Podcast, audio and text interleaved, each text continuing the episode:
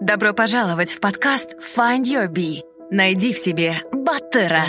Ты запутался и устал от того, что тебе навязывает общество. Родные и друзья хотят, чтобы были оправданы их ожидания. Желая не упасть в глазах других, мы следуем чужим целям и получаем одобрение окружающих. Примеряя те или иные роли, мы перестаем чувствовать свой внутренний голос и истинные желания. День за днем мы предаем себя и наши мечты. Наш подкаст для тех, кто хочет обрести внутреннюю свободу и посмотреть на жизнь под другим углом. Мы беседуем с разными людьми, теми, кто не принял правила игры нашей действительности и нашел путь к истинному «я» и своему счастью. Мы говорим о самопознании и разных возможностях для развития. Ты не один. Пора проснуться и найти в себе Баттера.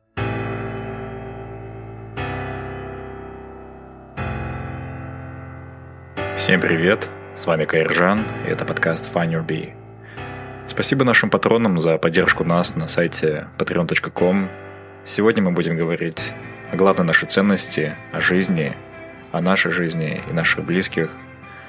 Будучи молодыми, мы в беготне либо не замечаем ее красоты, либо откладываем счастье на потом и не живем в текущем моменте, строя долгосрочные планы на будущее – Тяжелый недуг нашего гостя Ружан помог ей осознать, что жизнь – это удивительный подарок и то, как важно быть осторожными с нашими мыслями. Давайте слушать. Ружан, привет. Привет. Ну вот наши слушатели, расскажи о себе, а, откуда ты и чем ты занимаешься. Всем привет, меня зовут Аружан. Я вообще родилась в городе Алматы, и до 17 лет проживала в Алмате. Закончила 159-ю гимназию имени эм, Алтансарина. Uh-huh. И приехала в США на первый курс университета Florida International University. Училась здесь до третьего курса. Ну, я и до сих пор являюсь студенткой. Но на третьем курсе мне поставили страшный диагноз – рак крови. Uh-huh. Поэтому сейчас я прохожу лечение в США, в Майами – лечусь, немножко приостановила, конечно, свою учебу, свою деятельность, но также продолжаю заниматься немножко блогерством, так скажем, в моем инстаграме, стараюсь писать посты и рассказывать вообще про жизнь. У меня всегда была активная жизнь до рака, и сейчас во время рака, и надеюсь, что после рака тоже у меня будет такая же активная деятельность, поэтому я стараюсь делиться со своими читателями вообще о своей жизни и вообще о том, как это все происходит. Угу. А когда это произошло, когда ты узнала о своем диагнозе? В этом апреле, апреле 24 числа, мне сказали, что вот у тебя нашли 96% бластов в крови. У рака крови нет стадий, у него есть проценты. Но если говорить, допустим, о стадиях, то это можно сказать почти как четвертое потому что 96% бластов в крови это очень было много. Именно поэтому меня не смогли транспланти... э, трансплан... трансплантировать, транспортировать в Казахстан. Да, да. Угу. И пришлось продолжить лечение в США. Угу. Так, скорее всего, я бы приехала бы в Казахстан, так как по финансам это все было безумно дорого угу. для нашей семьи. Но у меня не было выбора. Нам надо было начать срочно химиотерапию, иначе доктора так и сказали, они, они так сказали родителям, один день без медикаментов в самолете, и ваша дочь просто не сможет выжить. Да. Как ты себя чувствуешь сейчас? Um, есть какие-то вот uh, уже майлстоуны по самочувствию? Сори, если такой какой-то вопрос, может, не очень тактичный, но... Да, на самом деле уже позади два курса химиотерапии, уже прошла 35 химиотерапий, и на самом деле это очень много. И сейчас, оглядываясь назад, вот сегодня 28 июля, и сейчас, оглядываясь назад, понимаю, насколько много шагов было сделано. Вот этих milestones, на самом деле, очень много. Месяц назад я не могла буквально ходить. То есть у меня была коляска, wheelchair, да, mm-hmm. и я не могла самостоятельно передвигаться, не могла кушать. У меня папа с мамой рядом, они поддерживали меня, то есть ставили меня на ноги и заставляли кушать. А сейчас, слава Всевышнему на самом деле, я могу ходить, танцевать, передвигаться. Ну, вне химиотерапии. Естественно, когда у меня химиотерапия, мне приходится немножко дома полежать и так далее. Но с каждым днем у меня все лучше и лучше улучшается мое самочувствие благодаря медикаментам, благодаря поддержке и людям. Вот на самом деле я так благодарна, честно, этой болезни, в том плане, что я поняла, что все из головы. Все границы у нас в голове, и вся боль, и переживания, на самом деле, все в голове. Можешь подробнее об этом рассказать, о, о том, что, по-твоему, могло привести к болезни? То есть ты склоняешься к тому, что это все-таки это мысли, да, и отношение какое-то mm-hmm. к миру. Да, вот насчет этого я тоже хотела бы рассказать. Удивительно, но рак, конечно, не было. Рака не было в моих планах. Думаю, как и любого человека. А, я всегда была таким человеком, у которого был точно конкретный план. То есть за неделю до рака у меня уже а, я уже должна была ехать в круиз в Европу, где у меня должны были быть летние классы, потому что я получила там стажировку в Европе. Далее я должна была приехать в Казахстан, провести время с семьей, затем поехать в Нью-Йорк, потому что я получила программу обмена, а также в следующем семестре уже у меня должен был быть graduation, и я должна была в 21 стать самым юным менеджером в компании. Ну, то есть у меня вся жизнь была так спланирована. И я всегда имела четкий план, всегда думала, что контролирую свою жизнь. И тут просто за неделю до этого вся жизнь меняется. То есть да. говорят же, расскажи плану, расскажи Богу о своих планах и насмеши его. Да. Точно так же случилось и со мной. И я сначала думала, почему? То есть, как так, да? Рака вообще не должно было быть в моих планах. И самое вот и у меня вот постоянно спрашивают, Аружан, что ты чувствовала, когда узнала, что у тебя рак? Честно, на тот момент, когда я узнала, я не чувствовала ничего. У меня не было ни страха, а, ни разочарования, ничего абсолютно, потому что я не знала, что такое рак. Никогда у меня не было ни родственников, кто болели, ни друзей, кто болели. И для меня рак это было что-то как типа гриппа. То есть я не знала, чего ожидать, поэтому я этого не боялась. Когда мне стало больно и обидно за себя, это когда спустя, наверное, 2-3 недели от начала химиотерапии ко мне приходит доктор и говорит, Аржан, знаешь, мы начали химиотерапию так рано, что мы не успели сохранить твои яички. Ну, то есть мы не смогли тебе их заморозить. Поэтому мы не знаем, если после химиотерапии ты сможешь родить ребенка. Угу. Вот это для меня стало, честно, очень болезненно. Да. То есть я подумала, у меня не было выбора. Ну, был бы у меня выбор, я бы попросила их заморозить, да. Но они говорят, ну, чтобы спасти твою жизнь, нам надо было начать химиотерапию, поэтому мы тебе не гарантируем, мы не знаем, что будет дальше, да, что будет в будущем. Я помню, вот этот момент очень был для меня переломный. Я звоню маме, рассказываю об этом. Мама тоже была рядом, и она говорит, а что это доктор Бог? Разве он решает, кто дает жизнь? И в этот момент я задумалась. Она говорит, Аружан, поверь мне, если тебе м- захочет Бог дать ребенка, он тебе даст. И более того, сейчас в мире столько детей, кто нуждается в маме. Да. И на самом деле, может быть, это и есть твоя великая миссия, да? Подарить жизнь именно уже ребенку, который на этом есть на этом свете.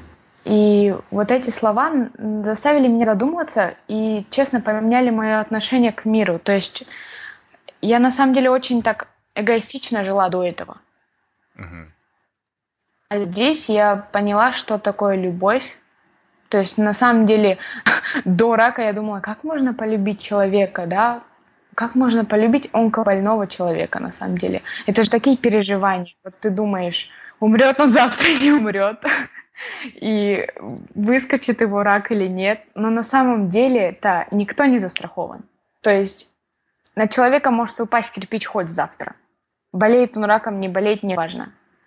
Поэтому любовь, она не такая, что к одному человеку. Она, если у тебя есть любовь в сердце, то вот она настолько большая, что ее настолько много, что ты просто любишь весь мир, всех людей, поэтому даже неважно, человек больной, не больной, сын твой это или ребенок твой это или незнакомый человек, если в твоем сердце есть любовь, то она вот проявляется таким образом.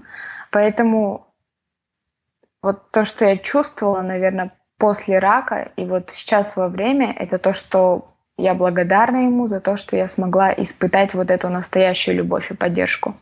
Я вот не знаю, как сформулировать вопрос, но хотелось бы больше поговорить о том, вот как потихонечку трансформировалось твое отношение к людям и к жизни, тут любовь к жизни, как она формировалась. Можешь подробнее рассказать, если можно, как это чувство росло?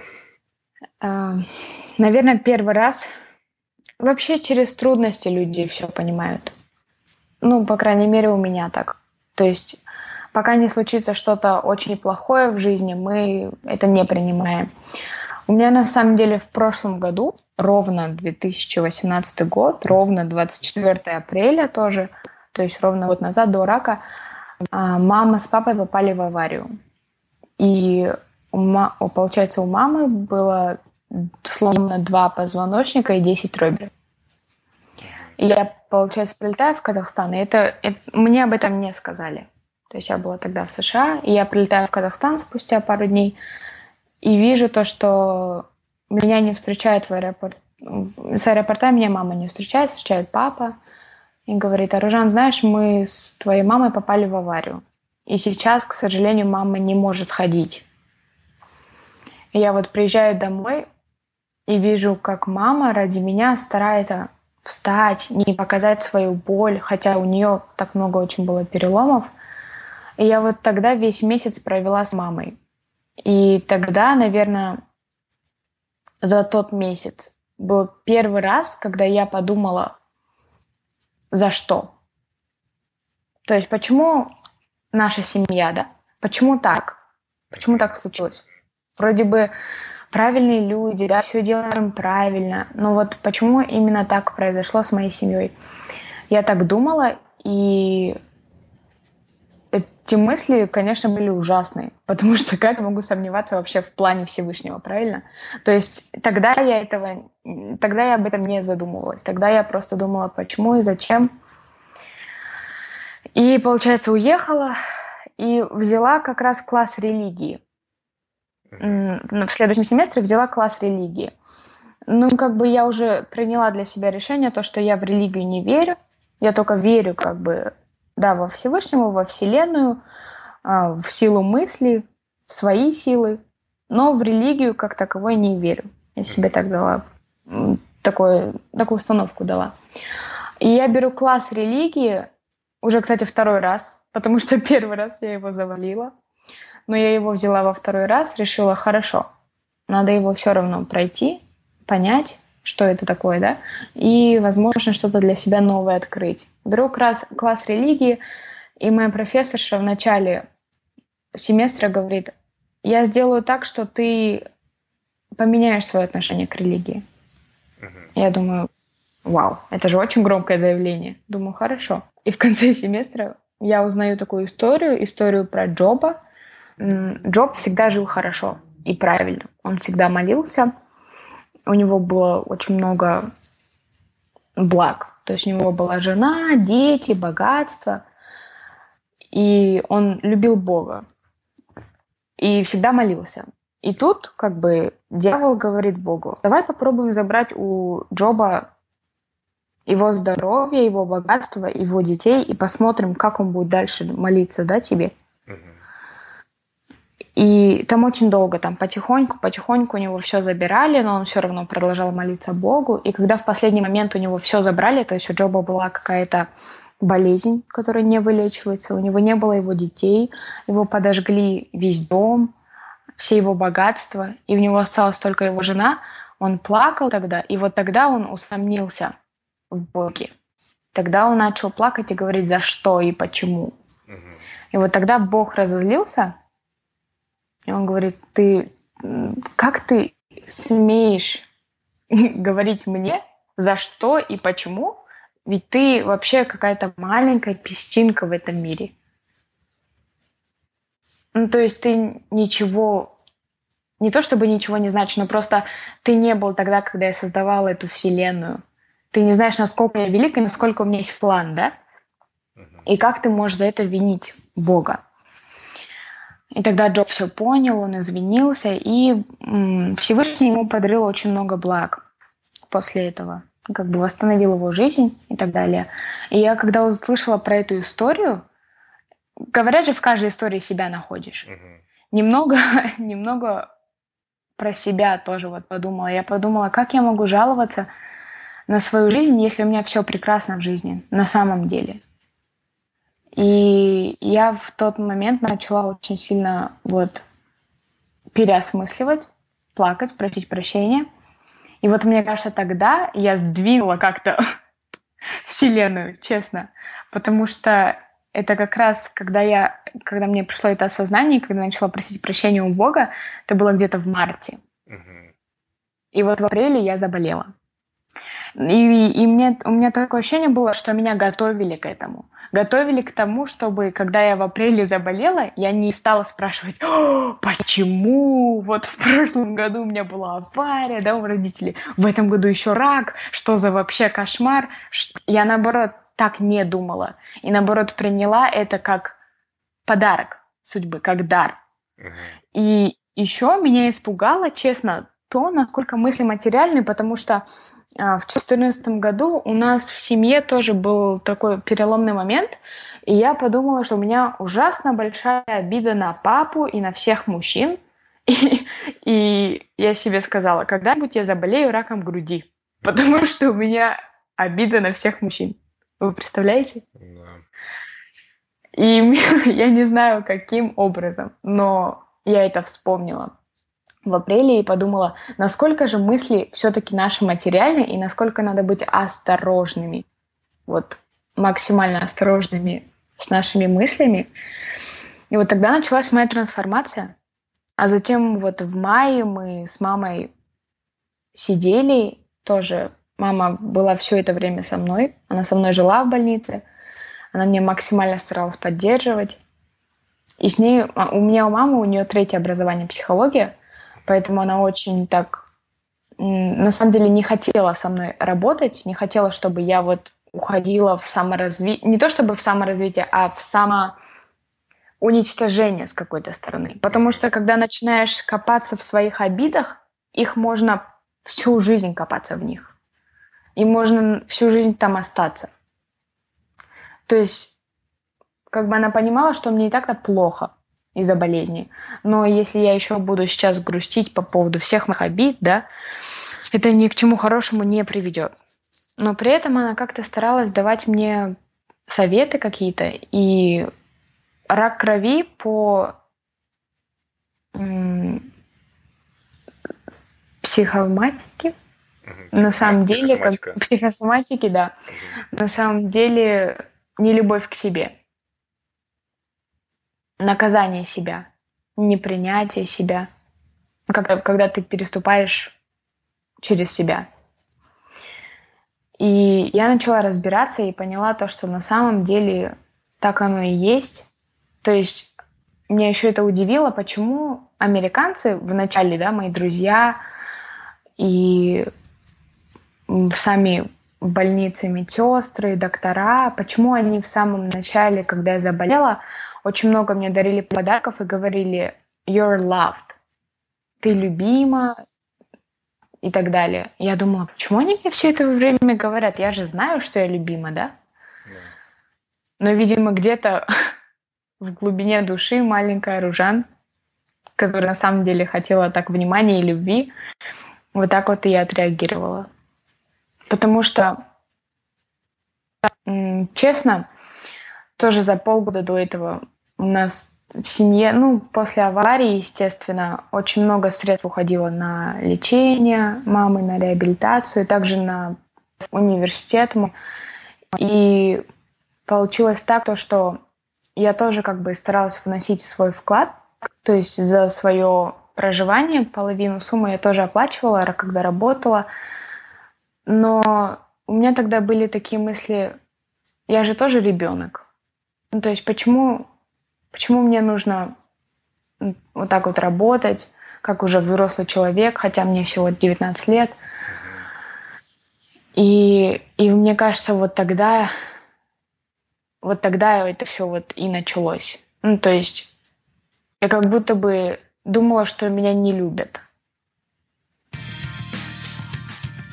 Остановись, услышь себя и полюби себя. Find Your Bee – подкаст о самопознании и личностной свободе. Подробнее на сайте findyourbee.com. Вопрос. Ну, у многих из нас, наверное, есть э, кто-то, кто болеет чем-то серьезным. Вот по себе, как ты думаешь, вот как правильно общаться вот с людьми, у кого, у кого недуг, у кого какое-то, может быть, горе? Потому что, с одной стороны, люди боятся не задеть, не, не обидеть. С другой стороны, опять же, излишняя осторожность и жалость он тоже э, убивает. Убивает, да. Вот э, как, как тебе вообще хотелось бы? Угу. Я прям точно понимаю этот вопрос. Угу. На самом деле жалость убивает потому что вот по себе знаю, да, я не буду приводить в пример людей, которые потеряли людей близких, uh-huh. потому что это совсем другое. Ну, мне, допустим, очень было обидно за родителей, когда я слышала, как им говорят, вы понимаете, что у вашей дочери рак, и то, что если бы вы ее не привезли завтра, она бы умерла. Это звучит ужасно. Не то чтобы для меня, а для родителей, для родственников моих. Поэтому я не знаю, как с ними общаться, но я знаю, как бы я бы хотела, чтобы со мной общались, и как бы я бы общалась с таким же человеком, у кого там рак, или же спит, или же что-то серьезное, да, точно без жалости. В шуточной форме, не то чтобы даже в шуточной форме, а понять, что этот недуг — это особенность, которая не делает тебя не неидеальным. То есть мы привыкли в этом идеальном мире видеть только хороших, здоровых людей, но это не так. На самом деле можно иметь этот недуг и жить совершенно обычно. Да. Так, так же, как и все живут. Да. Ты такой же обычный человек нет никакой разницы, есть ли у тебя эта болезнь или нет ли у тебя этой болезни, сидишь ты на инвалидной коляске или есть ли у тебя ожог на лице или что-то в этом роде, мы также совершенно спокойно можем жить, как и все. Угу. Вот это то, что я пыталась объяснить в своем инстаграме. Не знаю, если вы видели, но я стараюсь показывать то, что вот люди привыкли видеть раково... людей, болеющих раком, очень грустными, худыми, болеющими и тех, кто вот реально просит о помощи. Да, я не исключаю то, что бывают такие дни, когда тебе настолько больно ходить, вставать, передвигаться, но бывает же и много очень позитивных дней, mm-hmm. хороших.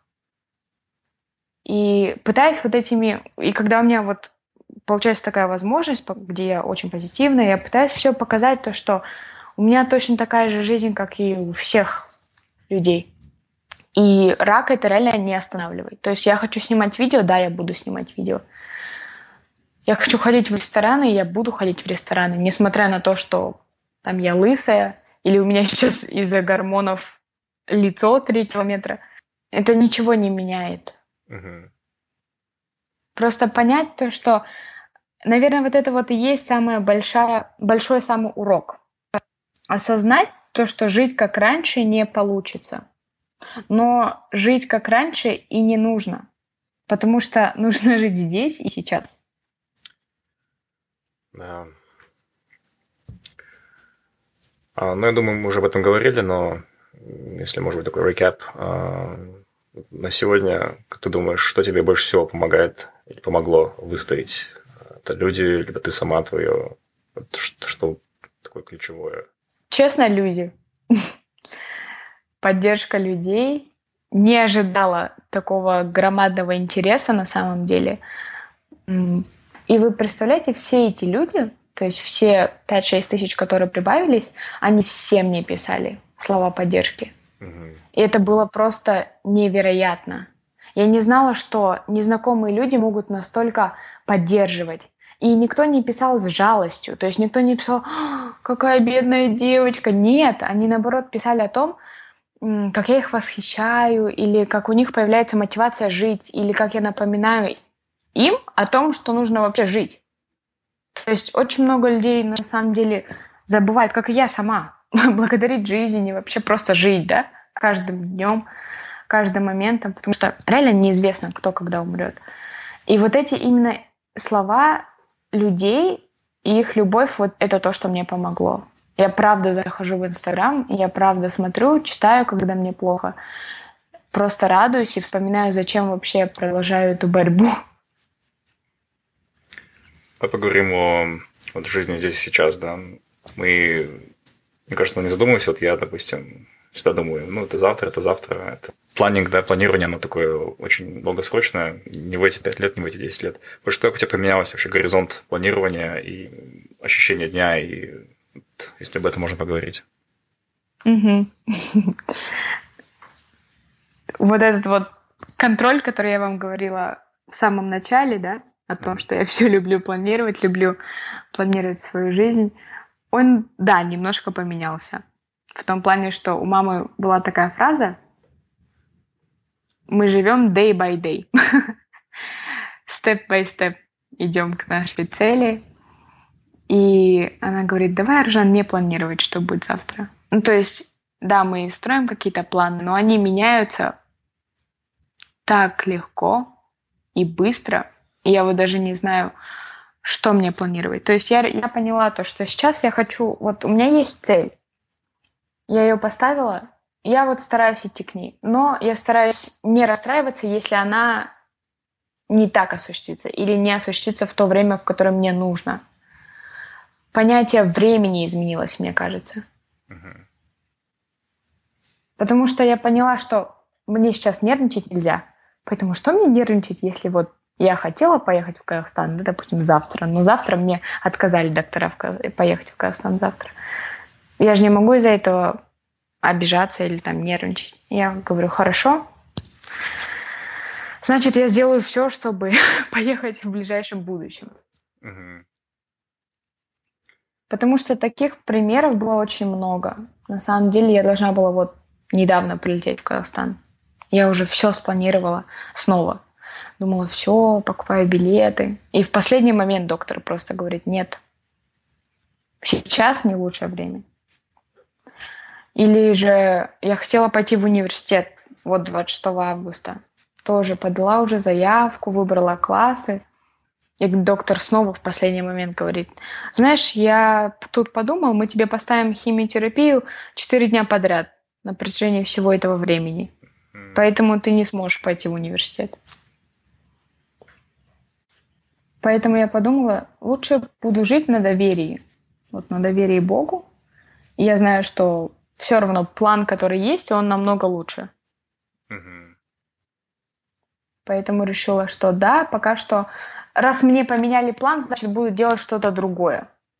Я думала то, что я сойду с ума, сидя дома до декабря и не, как бы не ходя в университет и так далее.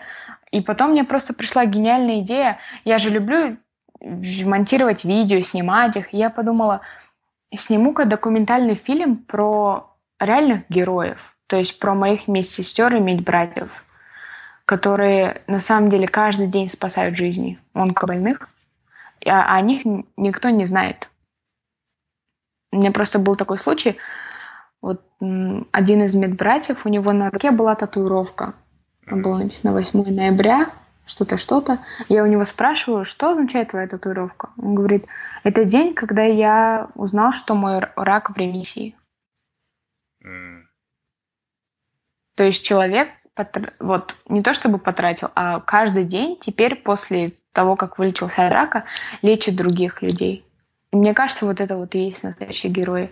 И я подумала, обалдеть, Аржана, на самом деле у тебя столько возможностей делать что-то, чем вот, ну, как бы не сидеть дома, да, и хорошо, ты не можешь пойти в университет, но ты можешь другим заниматься, тем, что ты хочешь делать, рисовать, монтировать видео и так далее.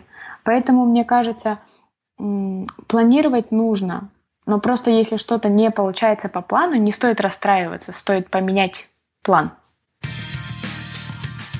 Понравился наш подкаст?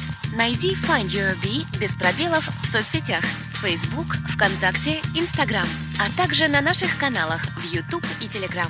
Подписывайся и следи за новыми выпусками нашего подкаста. Представь, есть машина времени, и ты видишь себя пять лет назад. Что бы ты сказала, Ружан, пять лет назад? Пять лет назад? Да. Когда мне было 15? Да. Я бы сказала, ты молодец, двигайся в своем направлении, мечтай больше и запомни, что мысли все материальны. И не расстраивайся по пустякам.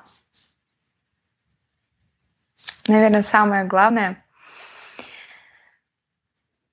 я бы сказала, жизнь слишком коротка, поэтому реально живи. Угу. Um, представь, что на ходу придумал вопрос, представь, э, компания Google, она выстрела, и через 70 лет также э, в YouTube можно слушать э, интервью Find и, и ты себя услышишь через 70 лет. Глубокая сторожка, что бы ты сейчас сказала будущее? Скорее всего, так и будет, я думаю. Через 70 лет буду слушать это и пересма... переслушивать. Скажи, ну, какой-нибудь, э, передай привет себе. Привет, будущее я. Если доживу до 70 лет, это же круто. На самом деле. Я имею в виду, что через 70 лет это... А, через 70? Да, через 70 лет 90. Да, 90. Обалдеть. Дай бог. 90. Я бы сказала, интересно посмотреть вообще. Честно, не знаю вообще, что будет с этой жизнью. Поэтому, наверное, в 90 лет я бы сказала, «Хей, как там? Что было интересного? Прожила ли ты жизнь свою так же счастливо, как ты хотела?» Um, и все. Перед финальным вопросом, есть ли что-то, что я не охватил, возможно, у тебя может, там более широкий пласт э, вопросов, э, тем я просто не пришел к этим вопросам. Есть что-то, что обсудить хотел еще? Да, на самом деле хотела бы рассказать про вот случай. Помните, у нас с вами должно было быть интервью, на самом деле, месяц назад? Да, да, да. И что случилось? Это было очень жестко. Почему я говорю, что я не боялась рака? Вот потому что до вот этой вот ситуации, честно, я даже не боялась рака. То есть меня лечили, все было прекрасно. А здесь у меня в один вечер случилась очень серьезная паническая атака с галлюцинациями. Попала в больницу из-за этого, потому что, потому что мне казалось, что, во-первых, я вижу людей, и помимо людей я видела также демонов, ангелов, Бога. И в этом состоянии, да, я жила две недели. То есть у меня как бы была шизофрения, но не шизофрения. То есть что-то наподобие шизофрении, из чего человек не, не мог выйти. Две недели я не могла выйти из этого состояния. Я этого состояния вообще не помню. У меня нет двух недель в памяти. И родители говорят, да и все доктора, то, что это была не я, в том плане, что это была даже не моя жизнь. То, что я вытворяла, это было совершенно абсурдно, и это было очень страшно, потому что мама говорит, то, что она каждый день плакала и молилась, чтобы это состояние закончилось. Я даже не знаю, как описать это состояние. То есть вот как человек бывает же в шизофрении, когда он не помнит, что он делает, и у него раздвоение личности или там расстроение. То же самое было и со мной. У меня было миллион личностей. Я вытворяла там разные вещи, о которых я вообще не помню.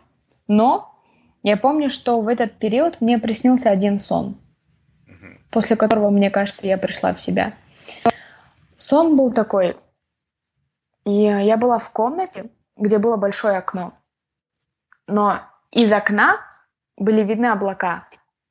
То есть помещение было уже на небесах. И я, получается, лежу на операционном столе и вижу, как рядом справа мимо проплывает мое мертвое тело. И оно было такое серое и уже умершее. Были такие бледные губы. Я была в очках, и вот оно, получается, проплывало мимо. Но я вижу тут руку хирурга, держащего костный мозг и позвоночник. И получается, я же лежу на операционном столе, и мертвое тело уже проплыло, и этот хирург берет и начинает вставлять костный мозг и позвоночник мне, в мое новое тело. Угу. Он, получается, сделал операцию. То есть мне, правда, нужна была трансплантация костного мозга. Вот недавно, пар, пару месяцев назад, мне говорили о том, что вот мне нужна, так как у меня одна из мутаций есть. И вот мне, получается, приснился сон об этом. И после того, как хирург закончил делать эту операцию, он вот так вот подвесил мою кровать из окна вниз, скинуть вниз на землю, и говорит, теперь ты можешь пожелать любые желания. И у меня было такое ощущение, что рука хирурга — это был Всевышний. Ну, я так думала. Тогда во сне. И то, что это был очень, на самом деле, символичный сон. И я тогда начала думать, о каких же желаниях, что же я хочу. Я такая думаю, так, так, так, наверное, себе хочу это, маме хочу каента, папе хочу машину. И я начала задумываться о том, что же я хочу. И после того, как я вот все желания загадала, меня просто сбросили вниз на землю. И у мамы рассказывает, что примерно в то время я вот очнулась и пришла в себя. Честно, не знаю, что это был за сон и как это работает, или где я побывала. Но по мне так это чудо. Да, чего себе. А, не слов. Это Удивительно. Кстати, расскажи эту историю с, с деревьями у дедушки. А, да, мне позвонил мой дедушка и говорит, вот, Оружан, мы в апреле посадили три дерева. У меня так, просто настрой детей в семье. У меня также есть мой братик и сестренка. И он говорит, вот одно дерево было тебе, Одно дерево было твоей сестренке Алие, и одно дерево было Димашу, моему братику. Два дерева начало цвести. То есть они сразу, как их посадили, так они начали цвести, а одно дерево засохло. Вот вообще не цвело с апреля. И его уже моя бабушка хотела прям с корнями вырвать, как бы уже избавиться от него. И все соседи говорили, ой, ага, у вас дерево вообще что-то не цветет, пора бы от него избавиться. И дедушка говорит, вот недавно мы поехали опять на дачу и смотрим, твое дерево начало свести. Это было недавно, прямо вот совсем буквально недавно. И говорит, знаешь, я тогда понял, что все твои вот эти вот плохие моменты как будто бы позади. Как будто бы мы перешли через что-то такое очень плохое, и сейчас мы вот на таком хорошем пути. Потому что и правда сейчас, ну вот, тут фу, но у меня наоборот есть улучшение. Эти три месяца, да, май, июнь и вот июль, они были очень сложными. То есть это была какая-то борьба, борьба. А сейчас я уже чувствую, что все почти, что завершается. И я себя уже более-менее хорошо чувствую.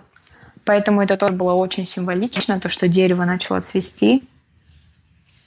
Не знаю, мне кажется, Вселенная настолько с нами общается, что такие вот чудеса, они есть в мире. Да, дай бог, дай бог.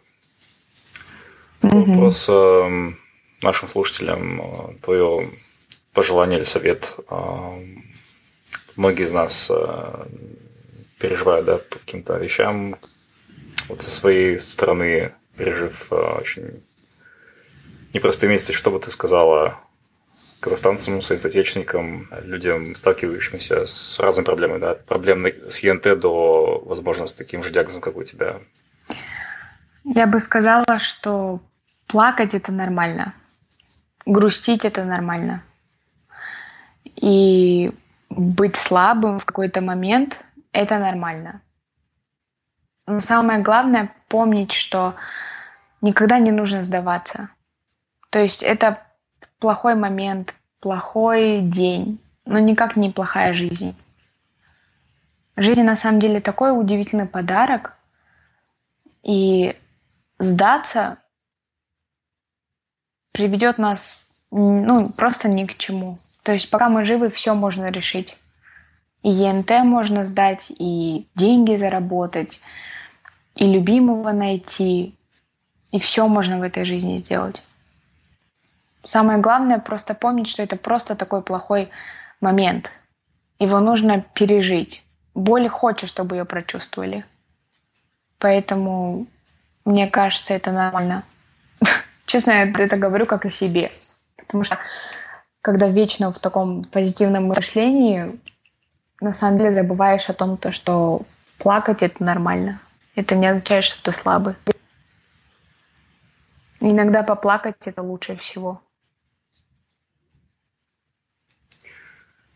Ну, Ржан, эм, я думаю, что мы закончили. Есть какие-то еще вопросы, темы, что не затронул? Спасибо большое за интервью. Правда, очень хотела давно поболтать, рассказать. Вопросов никаких нет, только хотелось бы пожелать вам успехов, удачи. На самом деле очень люблю ваши подкасты, и очень многие мои друзья, тоже знакомые, слушают. Поэтому успехов вам в дальнейшем. Надеюсь, что скоро выйдет. Также вам напишу, скажу, вот, представляете, сняли с меня этот страшный диагноз. И расскажу вам победную историю. Да, да. Ждем продолжения. И тебе большое спасибо за, за смелость, за искренность, за желание выделить время. И я тебе желаю всего хорошего. Цвети, как э, то дерево. И надеюсь, мы э, через 70 лет э, будем слушать и с улыбкой эти интервью. Да, это да. Спасибо большое. Ребята, спасибо за внимание. Мы будем признательны, если вы расскажете о подкасте своим друзьям и близким, тем, кому, возможно, будет полезен сейчас, поделившись этими выпусками на ваших страницах в соцсетях. И будет здорово, если вы научите их находить и слушать подкасты на телефонах и планшетах. Я уверен, что есть прямая корреляция между степенью проникновения подкастов э, внутри населения и уровнем развития его гражданского общества, его осознанности и толерантности.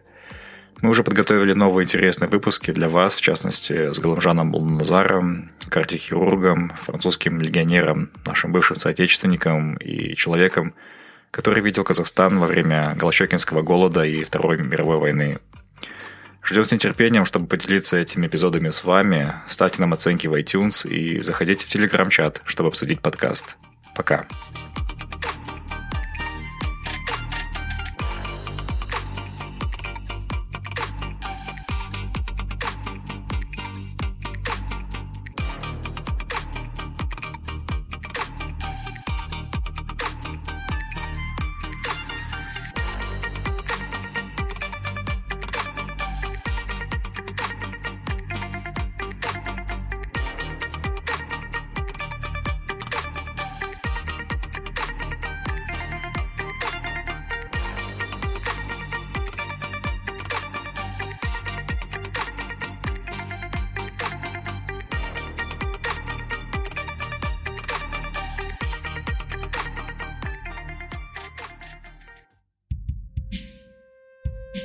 Спасибо, что были с нами. Мы беседуем, чтобы понять себя, наше поколение и общество. Наша цель — сделать людей внимательнее к себе, быть свободнее и счастливее. Если вам понравился подкаст Find Your Bee, подписывайтесь на него на iTunes и Google Play, а также следите за нами в Фейсбуке, Инстаграме, ВКонтакте и на сайте findyourbee.com. Также вы можете сделать подкаст еще лучше и помочь другим, оставив отзыв на iTunes. Помните, только вы определяете, что для вас счастье и успех. Найди в себе своего баттера, и твоя жизнь больше не будет прежней.